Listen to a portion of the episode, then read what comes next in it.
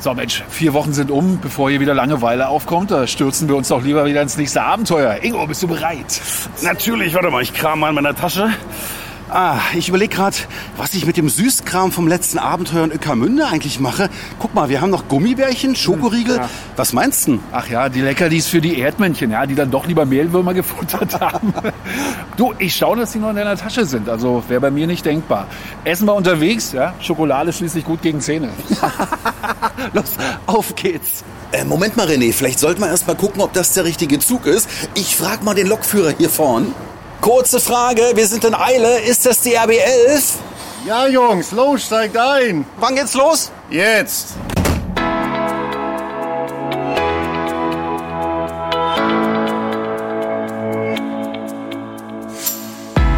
Das ist der Podcast Treibgut. Entdecke MV mit Ingo und René. Mit Ingo Ruff, der Stimme der Bahn. Ausstieg zum Treibgutziel in Fahrtrichtung links. Und Radiomoderator René Hausmann. Hallo, ich grüße Sie. Kommen Sie gerne mit uns. Seien Sie ganz nah dabei und lauschen Sie, wenn die beiden für Sie Tagestouren mit Kurzurlaubscharakter entdecken. Ob auf dem Fahrrad, in Wanderschuhen, im Paddelboot oder auf dem Kutter. Ingo und René sind unterwegs quer durch MV. Immer auf der Suche nach dem perfekten Mikroabenteuer, das mit der Bahn gut erreichbar ist. Für Sie zum Nachmachen. Mit vielen überraschenden Momenten und Wow-Effekten. Und hier kommt Episode 24.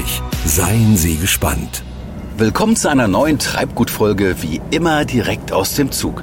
Heute sind wir in der RB11 unterwegs und zwar auf dem Weg von Tessin nach Wismar und alles andere ist noch völlig ungewiss. Nur unsere Tourenplaner von DB Regio Nordost wissen, welches Mikroabenteuer wir heute am eigenen Leib testen werden. Ja, und wir wissen wie immer nichts und warten auf eine Nachricht, die uns die lieben Kollegen dann via Brieftaube zusenden oder eben per Sprachnachricht, ne? je nach Netz. Ingo, wenn du jetzt noch dein Handy finden würdest, dann äh, könnten wir die auch anhören. Okay, die fahre ich mal ab, da ist er nämlich schon. Hallo Jungs, heute wird nicht gewandert oder mit dem Hundegespann gefahren. Super cool, heute machen wir Wellness. Jo, Bademantel leihen wir uns aus. Yeah! Ja, Ihr steigt heute in Neubuko aus und seid mit dem Drahtesel unterwegs. Das Rad bekommt ihr direkt am Marktplatz, ganz in der Nähe des Bahnhofs. Ach und Ingo, wir haben extra für dich eine große Satteldecke bestellt. Na dann, viel Entdeckerspaß. Kein Wellness, kein Bademantel oh, und wie immer viele Rätsel. Na, klingt doch super. Also Leute, wir nehmen die Herausforderung an. Äh, Ingo, hast du irgendwie eine Peilung, wo es lang geht? ich werde gerade stutzig, weil Neubuko ist doch Schliemann-Stadt. Na mal sehen, also zuallererst müssen wir an der nächsten Station raus. Oh Mann, ich kann hier noch nicht raus. Ich habe freies WLAN, bin drin im Zugportal, da gibt's eine Menge Podcasts, nicht nur unseren. Ne? Und außerdem finde ich sie wahnsinnig bequem. Ja, aber wir haben ja noch eine Rückfahrt, da kannst du weiterhören und bequem ist es nachher auch noch. Garantiert. Nächste Station Neubuko. Bitte in Fahrtrichtung links aussteigen. So, hoch mit dir.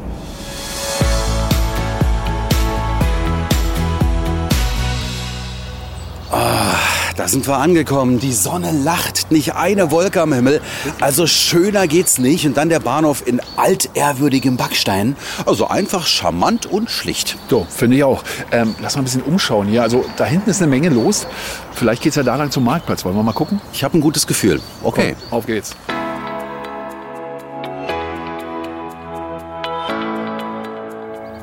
Hier steht erstens offen. Ja, und zweitens Fahrradwelt hier noch. Hier muss mal richtig sein. Auf geht's. Ja. Hallo. Hallo. Ihr seid bestimmt diejenigen, die bei diesem wunderschönen Tag eine Fahrradtour machen wollen. Ja, die Sonne lacht uns an. Sie lachen uns an. Ja. Schöner kann der Tag nicht beginnen. Super. Ja, dann kann losgehen. Wir haben ja wunderschöne Räder parat. Lastenräder. Ich sehe, ihr habt Gepäck mit. Alles rein in die Kiste, abschließen und ab geht's. Lastenräder, war das jetzt eine Anspielung? Ähm, es hat nichts mit dem Gewicht des Fahrers zu tun, sondern nur, ich habe halt die Möglichkeit, auch mehr Gepäck mitzunehmen und ist aber auch ein ganz anderes Fahrverhalten. Es fährt sich auch sicherer, wenn das Rad ein bisschen schwerer ist. Das ist ein Megadrahtesel. Der hat sogar zwei Akkus drin, 1000 Wattstunden. Hightech-E-Bikes, die leicht zu bedienen sind. Ja.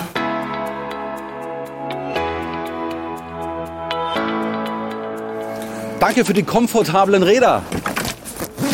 Moment, Moment, Ingo, Ja, ja. Äh, bist du angekommen? Du hast ganz besondere Probleme, Wie was bitte? dein Sitzfleisch betrifft. also ich habe da eine sehr schöne Sache für dich. Da kannst du es nochmal aufpolstern und ich hoffe, dass dir das ein bisschen hilft. Sattelschoner. Gut. Sattelschoner. Zieht man einfach rauf, wie immer. Genau. So. Das sollte helfen. Ich würde jetzt nicht so denken. Den Leuten ist zu Ohren gekommen, dass du ganz besondere Probleme hast. Okay. Wann hast du das mitgeteilt, René? Nichts gesagt, nichts gesagt. Gut, dann. Dankeschön. Ab geht die Luzi.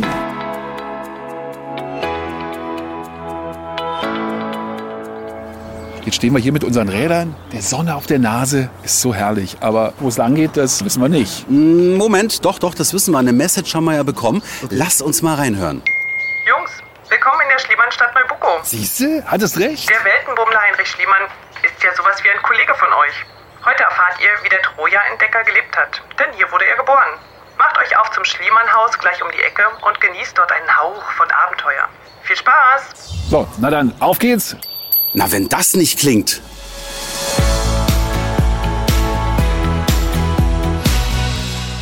Ja, das war ja ein kurzer Ritt. Total kurz, zweimal um die Ecke schon sind wir da. Und wie schön das hier ist, wie idyllisch. Große Kirche, dann hier dieses Haus. Also ich vermute, das muss das Schliemann-Haus sein. Guck mal, da steht noch eine Dame. Ja, und sie lächelt uns an. Hallo. Ihr seid bestimmt Ingo und René. Herzlich willkommen. Ja, Darf ich fragen, mit wem wir es eigentlich zu tun haben? Ja, mein Name ist Katja Winger. Ich bin hier die Leiterin unserer Schliemann-Gedenkstätte, bin Archäologin und habe einen Doktortitel in Vor- und Frühgeschichte. und was werden wir jetzt hier alles erfahren?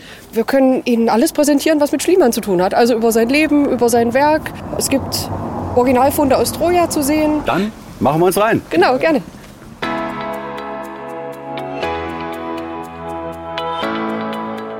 Also wir sind jetzt schon direkt in unserem Museumsshop, aber wir wollen natürlich weitergehen in die Ausstellungsräume.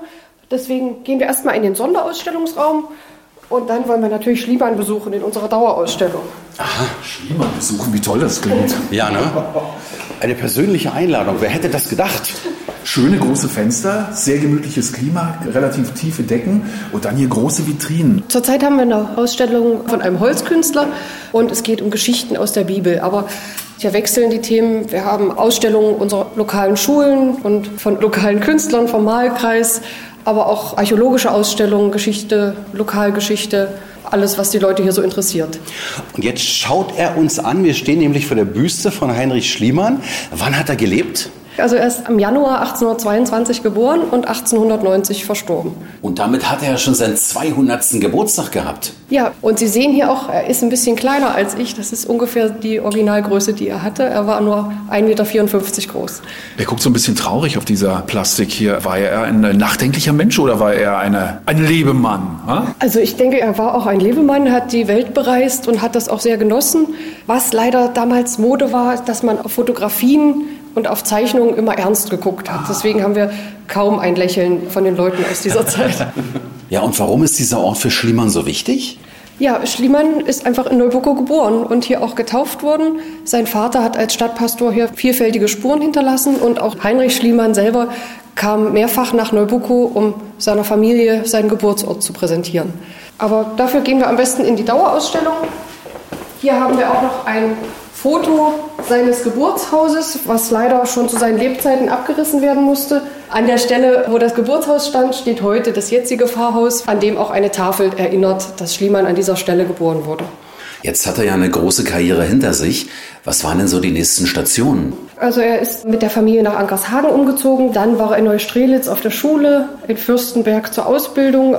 Ein großer Einschnitt war sein Gang nach Hamburg. Von dort aus hat er versucht, sich nach Venezuela durchzuschlagen. Also er wollte auswandern und in Südamerika eine Karriere beginnen. Zu unserer Freude, eigentlich muss man sagen, ist das Schiff ziemlich schnell gekentert und er ist vor der holländischen Küste gelandet. Ist er denn gleich in Holland geblieben? Ja, in Amsterdam hat Heinrich Schliemann sein Sprachtalent entdeckt. Insgesamt sollten es in seinem Leben ungefähr 20 sein, die er sich selbst beigebracht hat und die er auch fließend beherrscht hat, zu unserem Leidwesen, wenn wir jetzt mit seinen Briefen zu tun haben. Ja, und er hat natürlich auch ein großes kaufmännisches Talent gehabt. Hat auch die Welt bereist, hatte überall Kontakte. Zum Beispiel? zum Beispiel in Amerika, wo er eine Goldgräberbank in Sacramento gegründet hat und da sein Vermögen nochmal vermehrt hat.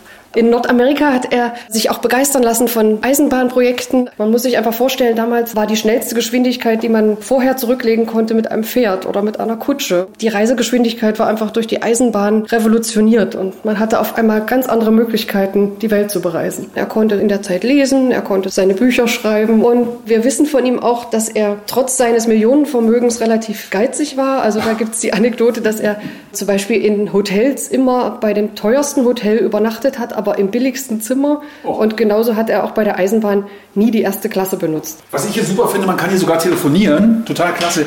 Nein, ist natürlich Quatsch. Sie haben hier sogenannte Hörstationen. Das sind so kleine Apparate, die zieht man ab von der Wand. Da ist ein Kabel dran. Und wenn man hier reinhört, bekommt man eine Geschichte erzählt. Wie man ganz Vier einzeln stehende, zur Hälfte im Boden vergrabene, marmorne Säulen zeigten die Stätte. Was genau erfährt man hier an diesen Hörstationen? Wir lassen an diesen Hörstationen Schliemann selbst sprechen. Es war ja sein großes Verdienst, dass er uns das Troja wieder entdeckt hat. Es gab damals verschiedene Theorien und er erklärt an dieser Station, warum genau dieser Ort für ihn das historische Troja ist. An den anderen Stationen beschreibt er andere große Grabungen, und zwar einmal Mykene. Hier ist das Schatzhaus des Atreus zu sehen, dann das berühmte Löwentor. Und an der vierten Station haben wir einen Gang der Burg von Tiryns, die vielleicht nicht ganz so berühmt ist, aber doch, man sieht es an dem Bild sehr, sehr eindrücklich und sehr gut erhalten. Frau Winger, jetzt muss ich doch mal fragen, die großen Vitrinen, die wir sehen, das sieht so toll aus.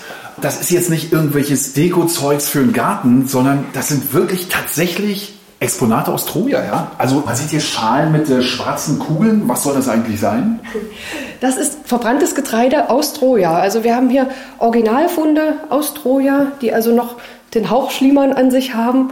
Ja, auch Tassen und Krüge. Das ist alles Handarbeit und zwischen 4.000 und 5.000 Jahre alt. Und auch Gold ist hier ausgestellt. Ja, ich habe hier was entdeckt. Pass auf, Nachbildungen von Goldfunden aus den Schachtgräbern der Burg von Mykene. Das ist die Gesichtsmaske eines Fürsten. Schau mal, auch der guckt ein bisschen ernst, oder? Ja, und vor allem die glänzt und blitzt. Du musst mal ganz nah rangehen, um die filigranen Feinheiten zu erkennen. Also echt toll. Hat Ähnlichkeit mit dir, René. Bitte, der Typ hat Vollbart. Na eben. Aber Frau Winger, es ist tatsächlich so, dass es die Originale dazu gibt, ja? Also das sind Nachbildungen und die stehen heute wo oder liegen heute wo? Die Originale sind in Athen im Nationalmuseum. Heinrich Schliemann hat ja so viele tolle goldene Sachen gefunden und wurde damit weltberühmt, sodass wir versuchen, ein bisschen vom Glanz auch hier zu haben. Und René ist schon einen Schritt weiter gegangen. Er steht vor einem großen Monitor. Ich habe noch was entdeckt. Das ist wie im Supermarkt einkaufen gehen mit den Eltern, sind die Kinder immer vorne weg. Ne? Also hier ein großer Touchscreen, Schliemanns Welt steht drüber. Ich drücke hier mal auf Nordamerika. Bedümm, was passiert da? Ihr kommt. Die Goldgräberbank als Thema und hier werden einige Dinge dazu erklärt. Was erfahren wir hier auf diesem Touchscreen insgesamt? Wir können hier verschiedene Stationen auswählen und einfach schauen, was er zum Beispiel in Ostasien, auf Kuba oder in Ägypten getrieben hat und welche Spuren man da vielleicht noch finden kann. Also ich finde, hier sieht man eindrucksvoll, dass er ein Weltenentdecker durch und durch war. Gerade bei den vielen Stationen, die man hier am Monitor auch super nachvollziehen kann. Ja, vor allem muss man sich ja immer vorstellen, es, es gab keine Flugzeuge. Also man konnte nicht einfach mal so nach Nordamerika rüberfliegen, sondern das war schon eine längere Reise mit dem Schiff, die natürlich auch durchaus gefährlich und aufregend war. Wenn Besucher bei Ihnen sind und die kommen auf Sie zu, Sie geben ja auch gerne Auskunft und wissen ja unglaublich viel und jemand nach Troja fragt, was würden Sie diesem Menschen denn erzählen? Also ich diskutiere natürlich gerne mit unseren Besuchern, die auch wirklich teilweise sehr gut eingelesen sind und mir ganz, ganz spezielle Fragen stellen zu Troja. Als Archäologe kann ich sagen, dass ich überzeugt bin, dass Schliemann Troja gefunden hat. Es gibt da durchaus auch andere Stimmen, aber wie gesagt, ich diskutiere gerne. Naja, wie es im Leben so ist. Es gibt also nicht nur immer die Wissenschaft, sondern auch die Wissenschaft. Genau. Und jetzt sehe ich hier vom Ausgang noch ein dickes Gästebuch. Ja, René, da sollten wir uns eintragen, ne? Super und voll beschrieben ist oben hin und vermutlich aus der ganzen Welt. Oh, ich sehe hier japanische Schriftzeichen. Genau, also wie gesagt, aus der ganzen Welt kommen die Leute zu uns. Und es gibt auch ein paar, die sich nicht lumpen lassen und auch ihr Altgriechisch oder ihr Latein aus der Schule rausgraben fürs Gästebuch. Ich würde sagen, Sie sind dran. Jetzt legen wir los. Jetzt tragen wir uns ein mit einem Spruch für die Ewigkeit. Und was René hier gerade reinschreibt, das verraten wir nicht. Diesen Spruch werden Sie lesen können, wenn Sie die Schliemann-Gedenkstätte selbst besuchen. So, Frau Wingert, wo geht's denn für uns jetzt hin? Ah, eure nächste Station ist der Büffelhof Seekoppel und zwar wartet da der Ralf Weber auf euch. Am besten Sie fahren in Richtung zu unserem schönen Hellbach und da entlang des Hellbachweges nach Rocco. Das werden wir finden. Dann satteln wir die Pferde wieder. Machen wir. Ja, vielen, vielen Dank für die tollen Schliemann-Einblicke. Alles Gute für die Zukunft in diesem schönen, tollen Haus hier. Vielen Dank. Dann heute noch eine schöne Fahrt bei gutem Wetter Ja. und kommen Sie mal wieder.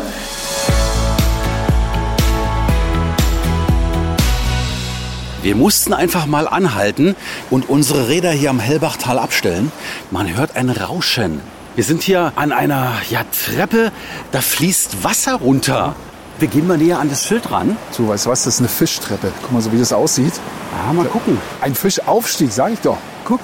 Bauzeit August bis Dezember 2003. Fischaufstieg Mühlenteich Neubucko. Wie viele Stufen sind das? Was schätzt du? Also das, was ich hier sehe, äh, kann ich zählen, weil es sind 15 oder so, würde ich sagen, oder? Ja, kann hinkommen. Wollen wir mal runtergehen? Ja, komm, lass mal. Bist du vor? Ja. Oh, das Geräusch. Toll. Und die Fische, wo sind sie? Nicht einer, du. Die haben sich versteckt vor uns. Die, die nehmen die Rolltreppe und nicht die Fischtreppe. René, hier geht's lang. Komm. Guck mal. Hellbachtal Jakobsweg. Jakobsweg. Wunderbar. Und ganz wichtig, für alle Fischfreunde, es gibt hier mehr Forellen im Hellbach. Weiter geht's, ein Stück haben wir noch. Ingo, schau mal da hinten noch eine herrliche Mühle. Und das ist überhaupt eine tolle, leicht hügelige Landschaft hier.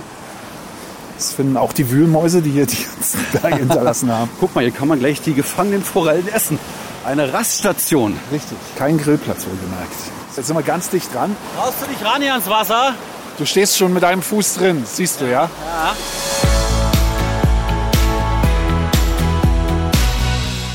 Okay, da sind wir, mein Lieber. Ja, angekommen am Büffelhof Seekoppel. Aufgebockt den Esel. Yep. Klasse. Jetzt haben wir es geschafft. Jo. Wir sind über Russo gefahren und es war eine sehr schöne, entspannte Strecke. Eine ruhige Landstraße, viele Felder, schöne Häuschen, richtig balsam für die Augen. Und jetzt sind wir hier. Tiefenentspannt und äh, bereit für das, was jetzt kommt. Und guck mal, da steht hier ein junger Mann. Hallo, ihr beiden von Treibgut. Ja. Hallo. Das ist Ingo, ich bin René. Ich bin Ralf. Sagen wir du oder sagen wir Sie? Wir sagen du, ne? Ja. Herzlich willkommen auf dem Büffelhof in Roggo. Schön, jetzt sind wir gespannt. Große Anlage, zwei richtig große Häuser, von denen man nicht weiß, was es ist. Möglicherweise werden hier Tiere untergebracht, möglicherweise auch Futter. Wie lange steht das Ganze hier schon? 2009 war die Planung Aha. und danach kam das neue Gebäude hier. Wenn ich sehe, wie groß diese Gebäude hier sind, dann müssen hier eine ganze Menge Büffel drin leben. Richtig. Ungefähr 90 Tiere haben wir, plus 30 Kälbchen von letzten Jahr. Man müsste eigentlich irgendwas hören. Machen die keine Geräusche, diese Büffel? Doch, wenn sie Hunger haben. Was sind das für Büffel? Aus dem asiatischen Raum kommen die her. Sind das diese, die die Hörner so nach unten eher haben? Ja, ne? Dann doch richtig cool. Ich würde vorschlagen, wir lassen uns überraschen. Ich zeige euch mal die Stallung hier. Ja. Und irgendwann um die Ecke begegnen wir dann die Büffel. Gehen wir mal los. Ja, auf geht's.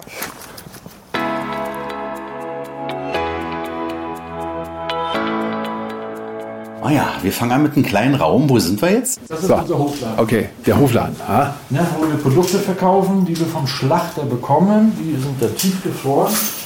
Es duftet natürlich in dem Hofladen auch dementsprechend. ne? Richtig, hier stehen drei große Kühlschränke. Einer in der Mitte ist jetzt offen. Eine Menge Wurst von oben bis unten. Demnächst ist auch wieder eine Schlachtung. Und dann kommen die Produkte so verpackt und tiefgefroren, vakuumiert vom Schlachter hierher. Was habt ihr denn Schönes? Je nach Jahreszeit. Im Winter natürlich der Braten. Hack geht immer. Wir haben auch Burger Patties. Gulasch, Roulade, Steaks, verschiedene Sorten. Salami, Schinken. Toll.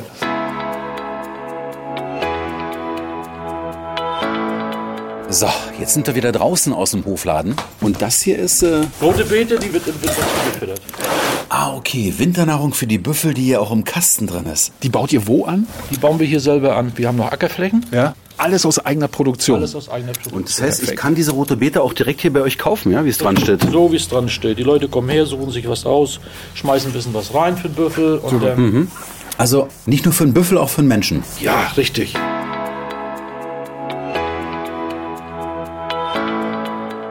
So, nächste Tür, die hier aufgeschlossen wird. Oh, und das sieht herrlich aus. Eine große Halle, eine Holzkonstruktion, das Dach ganz großartig. Und jetzt riecht's nach Futter, nach Stroh und jetzt ein bisschen nach Werkstatt, genau. Jawohl, da hinten stehen auch die großen Geräte. Ingo, zähl mal auf, was siehst du? Ja, du bist gut. Soweit muss man in einer großen Halle erstmal schauen können ohne Brille, ja? Traktoren, Anhänger und hier habt ihr Riesensäcke mit Futter, Fragezeichen? Richtig, da kriegen die Tiere über Winter mal so einen Eimer voll, wird denen da hingestreut. Da sind auch Mineralien drin, die die Tiere brauchen, weil die sind ja nicht heimisch bei uns hier. Das heißt, die brauchen gewisse Sachen wie Eisen, Selen, die sie woanders auch hätten, aber hier nicht in dem normalen Futter vorkommen. Das kriegen die dann so ein bisschen zugefüttert. Ne? Aber das ist natürlich nicht alles, was am Futter da ist. Ne? Ihr habt ja noch größere Stallungen mit Stroh und Heu und Ja, und guck mal, das sieht aus wie ein großer holländischer Käse. Ja. eine Menge gerolltes Stroh offen und, Und hier verpackt. verpackt. Ja. Als Silage. Und diese Silage vergärt ja nachher mit der Zeit. Ne? Deswegen muss die auch verpackt werden. Also wirklich eine tolle Halle. Sehr modern gestaltet, auch etwas lichtdurchflutet. Hier kann man gut arbeiten, ne? Hier kann man auch gut leben. Wir haben viele Vögel hier drin. Die Schleiereule. Hier drin? Hier drin. Und die lebt da oben in dem Kasten mit der kleinen Tür? Ja. Es ist wirklich ein Kasten aus Holz gebaut mit einem kleinen Eingang, der an der Holzkonstruktion der Decke festgeschraubt ist und macht gerade ein bisschen Pause. Sind der nachtaktiv, oder? Richtig. Und wenn wir dann auf dem Fußboden so die Gewölle sehen, das heißt, dass die Schleiereulen das wieder ausspeien, wie zum Beispiel vom Maulwurf das Fell. Da sind so kleine Kügelchen hier unten zu sehen. Dann wissen wir, ah, die war wieder nachtaktiv unterwegs. Da gehen wir weiter, Ralf, oder? Ja. Braucht man schon ein großes Schlüsselbund hier, ne? anmelden, ne? Jetzt sind wir also im Schlafzimmer der Büffel. Oi, oi, oi, sehen die stark. Wertverrückt. Zwei von 90. 2 von 90. Und die sind sofort total neugierig, sind riesig groß. Gucken, wer hier kommt. Bisschen aufgeregt, mannsgroß. Sie mustern uns genau und ich muss sagen, ich habe riesen Respekt, wenn ich die Tiere sehe. Sehen uns kommen und gehen. Wovor sie ein bisschen Angst haben oder scheu sind, das ist, wenn jemand mit dem Handy versucht zu fotografieren und rangeht. Okay. Das mögen sie nicht. Aber neugierig sind die schon. Guck mal, der ist kurz rausgegangen, ja, geht einmal um die Mauer rum und guckt schon wieder. Boah, tolle Tiere. Jede Herde besteht aus einem Bullen und einer Leitkuh. Und wer hat das Sagen in der Herde? Na, die Leitkuh, oder? Richtig, wie im wahren Leben. Die können verdammt schnell werden, ne? Also, wenn ihr da mal auf der Wiese seid und die macht ein Wettrennen, habt ihr keine Chance. Die gehen los. Und wenn die erstmal in Bewegung sind, dann möchtet ihr euch nicht davor stellen. Apropos Bewegung, Ralf, kommen wir da ein bisschen näher ran eigentlich an die Tiere? Ja, wir gehen hier mal rum, ne? Super. Die nutzen natürlich auch das schöne Wetter jetzt. Ne? Ansonsten haben sie hier einen Rückzugsstall. Und wenn es mal wirklich schiedig Wetter ist, dann wird hier das Heu gefüttert und die Rudebeete. Ansonsten wird nur draußen gefüttert. Wir haben auch eine kleine Wellness-Einrichtung gebaut da drüben, wo sie sich ein bisschen schuppern können. Super. Und wie alt werden die Büffel? Das heißt, wann werden sie geschlachtet? In Gefangenschaft, wenn sie gut gepflegt werden, 25 Jahre. Geschlachtet werden die Tiere ja mit zweieinhalb, drei Jahre. Die männlichen Tiere, das heißt die weiblichen Tiere behalten wir natürlich für die Zucht. Die gehen nicht in die Schlachtung. Wie wertvoll ist dann so ein Büffelfleisch im direkten Vergleich zum Rind? Wenn man das vergleicht mit Rind, ist Wasserbüffelfleisch cholesterinarm, fettarm. Es hat einen leichten Bildgeschmack, es ist sehr zart. Leute, die mit Gichtansätzen, mit Rheumaansätzen, die können natürlich Büffelfleisch bedenkenlos essen. Das kann auch jeder Arzt bestätigen. Jetzt, wenn wir mal um die Ecke schauen, also da, wo die anderen Büffel auch hingerannt sind, nämlich ins Freie.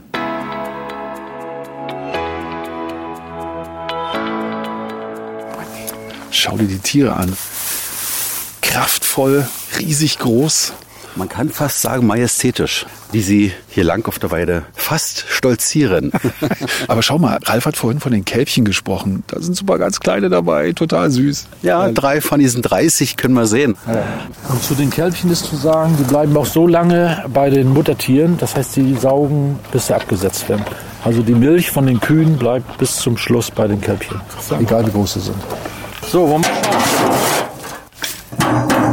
Komm mal ran hier, Kopf, Kopf, Kopf, Kopf, Kopf. So, jetzt ist Bewegung, jetzt ist Bewegung Also drin. Ralf hat jetzt eins, zwei Forken tatsächlich mit roter Beete aufs Feld geschüttet. Und es geht noch weiter.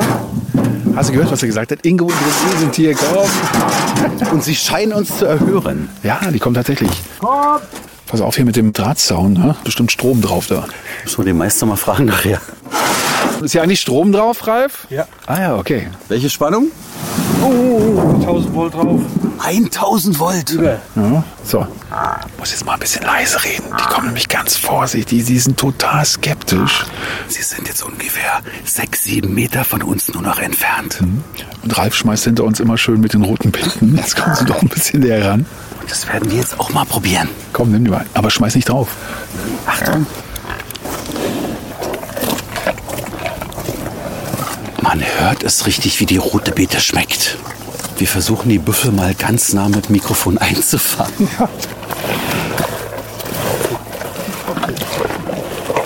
René, Sie haben Vertrauen zu uns. Ja, hat ein bisschen gedauert, aber ich glaube, das liegt auch an der Arbeit von Ralf. Ralf hat immer gesagt, Ingo und René füttern euch, Treibgutes hier. Das hat gut geklappt. Guck mal, da hinten sind die ganz kleinen Kerlchen. Oh, ist das süß. Ganz kleine Hörner haben die. Und jetzt wollen die natürlich auch ihren Teil von den roten Beeten.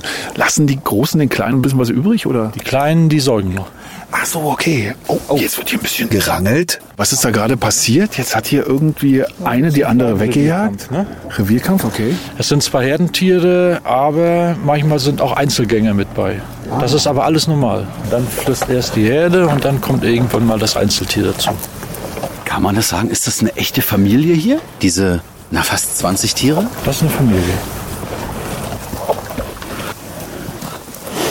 Und wenn sie wollen, kann man sie auch streicheln. Ja, der Ralf hält seine Hand hin und kommt sofort ein großer Büffel und schnuppert dann. Immer die Hand von unten nach oben, nie über den Kopf. Und wenn sie mit dem Kopf schütteln, dann mögen sie auch nicht. Okay. Dann sollte man das auch akzeptieren und Ja. die Tiere in Ruhe lassen. Welchen Futterbedarf haben die so am Tag? Im Winter sind es drei, vier Kahn pro Herde. Und im Sommer wird ja eh nicht zugefüttert.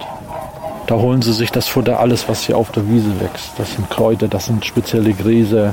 Die haben hier die Salzwiesen, die überflutet werden. Und die sind sehr genügsam, was Futter betrifft. René, du kommst ja gar nicht mehr weg von den Wasserbüffeln, sag mal. Ja, und ich sehe schon, du hast dich mit einigen angefreundet. Absolut. Meine Freundinnen. Ja? Mehr Damen als Jungs, wie wir gelernt haben.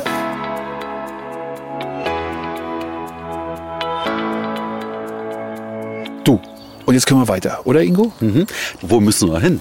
Vielleicht kann Ralf uns da eine Auskunft geben. Ralf, du bist ja sowieso der, der hier jede Kuh und jeden Büffel kennt. Äh, Du kennst doch bestimmt auch die Gegend wie kein zweiter, oder? Ich würde vorschlagen, ihr fahrt jetzt den europäischen Radfernweg Richtung Rerik. Dann kommt ihr am schönen Salzer vorbei.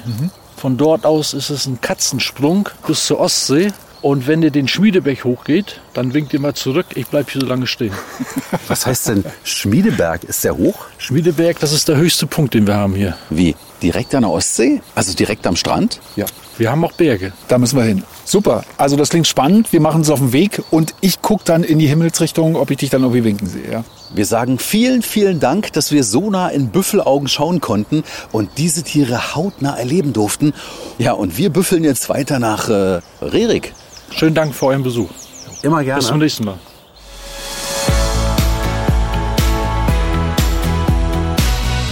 Also diese Fahrt hierher, sowas Idyllisches, sowas Ruhiges, sowas Gemütliches. Komm Ingo, du weiter. Es ist einfach nur erholsam. Wir fahren jetzt direkt an der Haffpromenade lang und sehen, ja, das Haff natürlich, die Stadt Rerik, den Hafen oder was ist das da vorne? Du, keine Ahnung, hier sind auf jeden Fall große Anlegemöglichkeiten. Dort hinten liegt ein Fischerboot vor Anker. Uns hat doch Ralf gesagt, hier gibt es einen kleinen Übergang zwischen Haff und Ostsee. Du, wenn der Ralf uns den Tipp gegeben hat als Einheimischer, dann müssen wir das auch machen. Guck mal, René, dieser Blick. Das muss doch hier die Stelle sein, wo uns Neptun von beiden Seiten begrüßt. Komm, lass uns stoppen.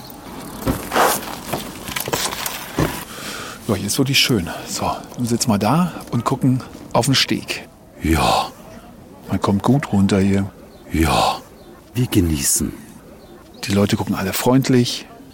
Die See ist spiegelglatt Richtung Haff und wenn wir uns mal umdrehen um 180 Grad, guck mal, So, da kommen wir zu den Dünen. Ja. So sieht's jedenfalls aus. und schau mal, das sind doch geschätzt keine 100 Meter, oder? Nee, 50 Meter ist die Ostsee da. Ja. Wollen wir mal rübergehen? Ja. Na komm.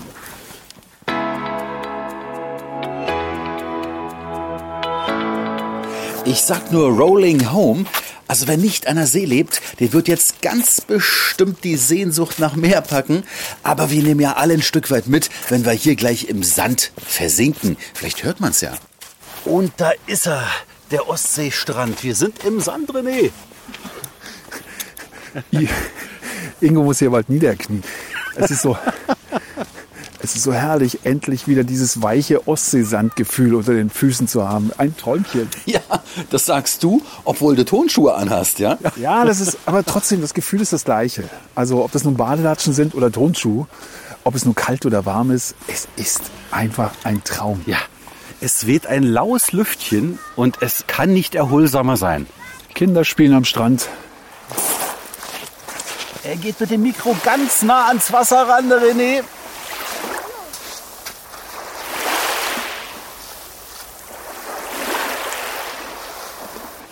Guck mal, wie klar das Wasser ist. Was machst du da? Ich habe einen Stein ausgegraben. Okay. Und zwar einen ganz flachen zum Ditchen. Na komm, Ingo, schmeiß rein. So, Steinchen haben wir geworfen. Was macht man noch, wenn man an der Ostsee ist? Man sucht sich einen schönen Aussichtspunkt. Guck mal da oben. Ist das der Berg, von dem Ralf erzählt hat? Ja, das muss er sein, der Schmiedeberg. Also ist wirklich direkt am Strand. Schätzungsweise, naja, so knapp 20 Meter hoch und oben. Guck mal, oben ist ein Aussichtspunkt, der ist sogar überdacht. Los, rauf mit uns.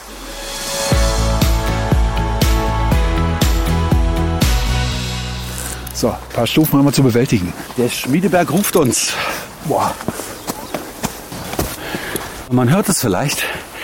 Ja, ich bin nicht außer Atem, aber man hört, dass wir eine Treppe zumindest hochgehen. Ne? du bist außer Atem. Nein. Schöner Weg. Ich stelle fest, es wird nicht windiger hier oben. Mein lieber René, hast du die Anzahl der Stufen gezählt? Nee, habe ich nicht. Du? Nein. Kennen Sie die Anzahl der Stufen hier? Nee. Warum nicht? Haben wir nicht erzählt. Einfach so raufgegangen. Aber Ihnen gefällt es hier, ne? Ja, sehr schön. Kommen Sie von hier? Nee. Wir auch nicht. Jetzt sind wir hier oben. Lass uns kurz diesen wunderschönen Ausblick beschreiben. Ja, jetzt sieht man erstmal richtig die schmale Stelle zwischen dem stillen Haff, der wie ein See anmutet, und der weiten, weiten Ostsee mit der Seebrücke als Kulisse. Und äh, schau mal, am Hafplatz tummeln sich die Besucher.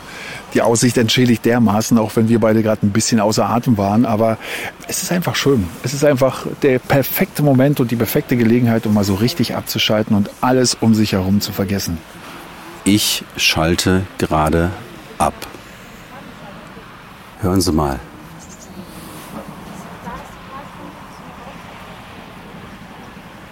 Ingo, aber trotzdem wieder anschalten bitte, denn äh, wir müssen wissen, wie es weitergeht. Ja, und Gab es eine Textnachricht? Moment. Schau mal. Ja, natürlich haben wir eine Textnachricht.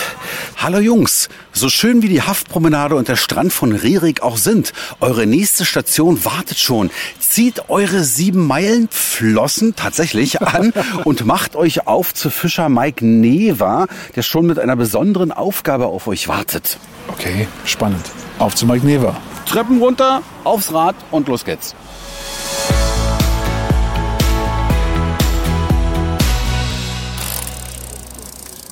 Oh, Ingo, halt, halt, halt, halt hier. Du guck mal hier, großes Schild vom Fischer frisch geräuchert. Hier muss es sein, links. Ja. Schild, was steht drauf? Guck, Fischverkauf, Heilbutt Schwarz, Makrele, Rotbarsch, Buttermakrele, Lachsforelle. Also, das muss richtig sein. Und hier, guck mal, das Tor, da müssen wir durch, oder? Steht offen. Ja. Guck mal, er flickt dort eine Reuse. Das kenne ich noch so von meinem Hallo? Angel-ABC. Hallöchen. Ist das der Mike Never? Ja, seid ihr richtig? Ist das Ingo und René, die ich hier hab? Schön, auf euch warte ich schon die ganze Zeit. Ja, perfekt. Toll, ich muss ja sonst fast alles alleine machen hier. Tor ist offen, wir sind mal einfach Ja, reingekommen. dafür Ja, ist das, wenn das Tor offen ist, steht da draußen ein schöner Spruch dran. Ich weiß nicht, ob ihr den gelesen habt, Nee. Tor. Warte, wir gehen mal gucken. Wir gehen gucken. Ist das große Tor jetzt zu, geht der Fischer nun zur Ruhe. Ist das Tor dann wieder auf, ist der Fischer beim Verkauf. Okay. Super, klasse. Man muss es nochmal klar betonen, wir konnten das Schild gar nicht sehen, weil die Tür offen war. Nein, das Tor war ja schon auf. Ne? Also das ist eigentlich, wenn das Tor zu ist. Oh Mike, man wird ja so schön empfangen hier bei dir. Ich bin hier gerade beim Aalkörbe durchgucken. Okay, Da Alkör. sind ein paar Löcher drin. Wir mal, das passiert ja mal eins. Wenn man entweder von den Robben, von den Krebsen oder wenn man am Boot mal hacken bleibt. Ja. Das sind jetzt hier gerade die Aalkörbe, die ich hier habe. Und wenn jetzt natürlich das Loch drin ist, dann seht ihr ja, wenn da der Fisch kommt, der haut ja ab, ne? Okay, jetzt wird hier gerade geflickt. Also eigentlich könnte Ingo die Nadel in die Hand nehmen. Na, und René gleich mit dazu. Machen wir. Ja, ich habe das ja als Kind schon irgendwann mal gemacht. Also hier mit der Netznadel unten durch. Ja, und dann noch einen halben Schlag vor, glaube ich. Und jetzt, ähm, Mike? Ja, richtig. Ja. Ja, und dann bleibt nur noch der Knoten hier. Schön festziehen am Aalkorb. Voilà. Alter Aal. Aalkorb, ich habe immer gedacht, das ist eine kleine Reuse oder sehe ich das falsch? Das sind Aalkörbe. Es gibt ja verschiedene. Es gibt ja einmal diese Aalkörbe, die auf dem Meeresboden liegen. Die haben so eine Höhe von 55 Zentimetern. Und dann gibt es ja die richtigen Reusen, die sind ja an Pfählen angebaut. Ne? Aber das fischen wir schon seit ein paar Jahren jetzt nicht mehr. Bevor wir dem Mike Löcher in den Bauch fragen, Ingo, sollte man vielleicht mal kurz beschreiben, wo wir uns hier befinden. Das ist so ein wunderschöner, gemütlicher Hinterhof, leicht überdacht, mit so einer schönen Ecke gepolstert, wo man sich draufsetzen kann. Da hängen noch ein paar Reusen oder Aalkörbe, Mike, wie ich gerade gelernt habe. Ein Fischer steht in der Ecke. Ja, das ist Magnus. Ansonsten eine Menge Utensilien. Fische aus Holz, ein Anker sehe ich dort als Kerzenständer. Ein kleines von Kindern bemaltes Bild mit einem Kudder drauf. Ja, also alles sehr einladend hier. Richtig, richtig schön. Jetzt aber mal Butter bei die Fische. Mike, welche Fische gehen dir denn so ins Netz? Also momentan fange ich viel Plattfische, was da ist. Angefangen von Scholle, Flunder, Klische, Steinbutt. Welche Saison gehört denn zu welchem Fisch oder welcher Fisch zu welcher Saison? Ja, also momentan liegen wir so bei Scholle, Flunder, was ich gesagt habe. Das ist jetzt im Winter so die Zeit noch. Dorsch dürfen wir seit diesem Jahr nicht mehr so befischen. Da haben wir uns ja die Quote reichlich reduziert. Und jetzt kommt der Hering langsam jetzt noch mit dazu. Dann kommt der Hornfisch, wenn der Hering vorbei ist. Der beginnt meistens so im April. Und danach fangen wir die Krabbe noch so ein bisschen im Salzhaft bei uns, die Garnele. Ja, dann kommt der Aal im Sommer. Das ist eigentlich so, was dann da gefangen wird. Du hast eben angesprochen Scholle, Flunder. Ich als Stadtmensch muss jetzt wirklich fragen, ähm, worin unterscheiden die sich? Wenn du das möchtest, kann ich dir das mal zeigen. Ich habe nämlich welche da. Ich habe nämlich heute Morgen welche gefangen. Also gerne. Seit wann bist du denn schon auf den Beinen, Mike? Schon seit um vier heute Morgen. Nein. ja, also Fischer, die dürfen nicht so lange schlafen. So, jetzt gehen wir hier durch eine Tür in einen gefliesten Raum und drin steht ein riesengroßes Kühlhaus, also eine Kühlkammer. Die Tür wird aufgemacht, die Kühle strömt uns entgegen. Und jetzt das an. Gucken wir rein, was Guck mal, Jungs, hier. Das Ah, ist zum Beispiel, wenn ihr das mal wollt. Ja. Das ist, fass mal bitte auf den Rücken an hier. Ich traue mich nicht. Doch, kannst du ruhig. Guck mal, da merkst Das du, ist glitschig. das ist ganz glatt, ne? Ja. Und dann siehst du noch die roten Punkte dazu. Ja. Und das ist eine Scholle. Jetzt wisst ihr auch als Stadtmenschen, was eine Scholle ist. Ui, jetzt habe ich mich aber erschrocken. Die bewegt sich Die nicht. lebt noch. Die habe ich jetzt gerade erst geholt und ich bin jetzt dabei, erst die jetzt zu schlachten, dass die dann fertig gemacht sind. Ne? Ja. Und jetzt zeige ich euch mal dazu die Flunder. Ist auch ein Plattfisch. Wenn ihr die beiden jetzt so seht, als Laie würdet ihr da gar keinen so großen Unterschied feststellen. Die hat auch ein paar kleine Punkte mit dabei. Aber wenn du jetzt hier mal über den Rücken rüber gehst, Boah, rau. wie Sandpapier. Aber wirklich. Aber wie? Und das ist eine Flunder. Guck mal hier. Das ist auch platt. Auch, der ist auch ein Plattfisch. Ne, wenn wir gucken jetzt von der Form her, der ist ein bisschen rundlicher jetzt Ja. als so eine Scholle oder Flunder. Ja, ja. Und wenn ihr jetzt hier mal über den Rücken rüber geht, Boah, Stacheln drauf. ja, so ähnlich sag ich jetzt mal. find's auch- Steine sind das. Das ist ein Steinbutt.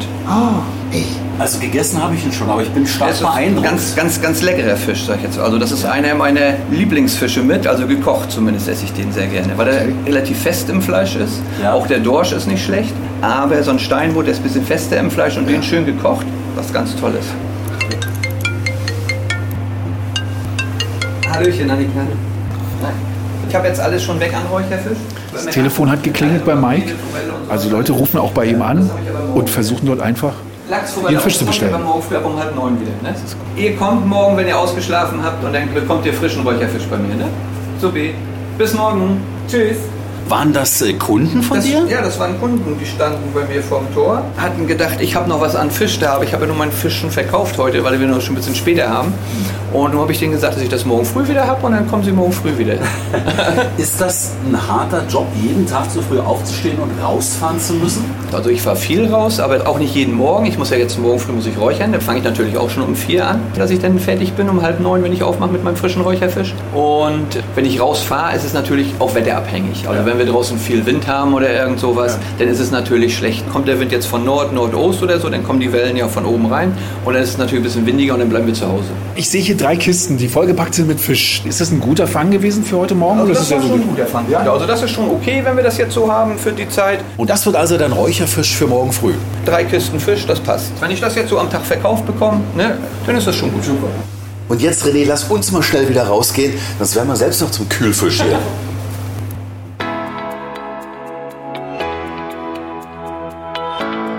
So, jetzt haben wir gelernt, wie die Fische aussehen und wo ihre Unterschiede liegen. Jetzt würde ich natürlich gerne wissen, wie kommen diese Fische raus aus dem Wasser? Wie fängst du die, Mike? Wir betreiben die stille Fischerei. Mhm. Heißt, wir setzen Stellnetze. Also wir schleppen nicht die Fische, wie jetzt die großen oder sowas. Ich setze meine Netze aus, die sitzen dann auf dem Meeresgrund. Wenn ich die Aalkörbe habe, die liegen auch, die können ein bisschen länger stehen. Mhm. Dann kommt ein rotes Fähnchen.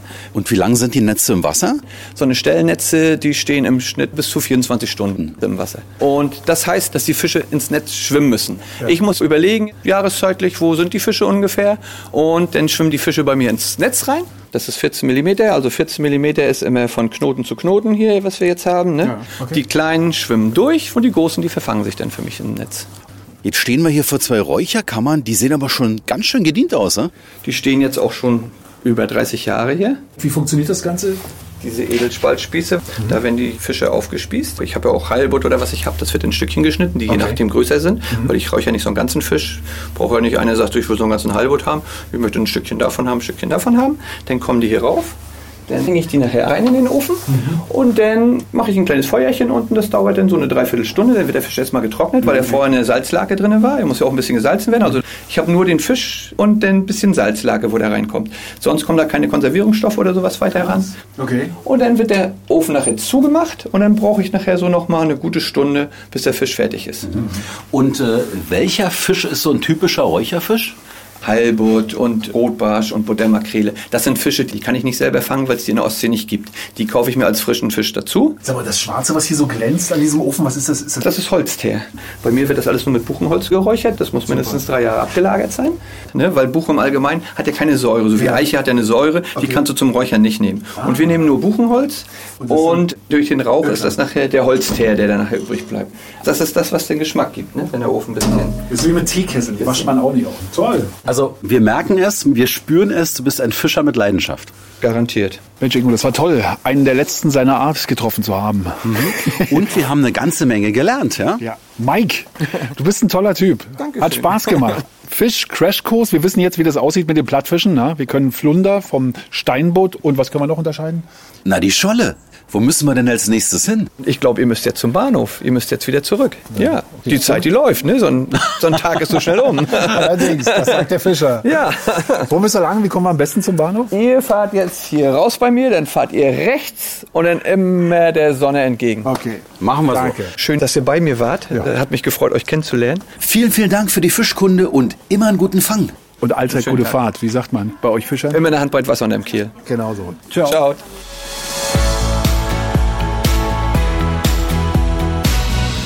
Das war wirklich ein langer Tag und weißt du was, René? Ich bin so froh, dass wir nach den vielen Erlebnissen jetzt einfach mal entspannen können. Ja, und vor allem nicht im Stau stehen. Ne? Aber Ingo, bevor wir schön selig wegschnarchen in der RB11, lass uns traditionell die Wertung für unsere treuen Hörer in die Welt rauspusten. Ja, okay. Also von mir gibt's 10 von 10 Goldnuggets für den Besuch in Schliemanns Geburtshaus. Wahnsinnig viel gelernt über den knausrigen Forscher und überhaupt fand ich das kleine Museum irre interessant. Aber 10 von 10 Heringe würde ich auch gern noch raushauen für Mike Never, dem Fischer aus Rerik, denn ich habe viel gelernt über das Fischerleben an der Ostsee. Also den Mann besuche ich definitiv nochmal. Okay, also Fisch ist deins, ja. Meins ja so eher ein saftiges Steak, ein bisschen Schinken dazu. Mhm. Ich schwärme so ein bisschen von der Büffelfarm. Wasserbüffel, so beeindruckende Tiere habe ich zum ersten Mal gesehen. Und es ist auch toll zu sehen, wie artgerecht die gehalten werden. Und ja, was für ein schönes Leben sie haben, muss man wirklich sagen. Zehn von zehn Büffelhörner für dieses Erlebnis. Ich sehe die Tiere jetzt wirklich mit anderen Augen. Ja, apropos Augen.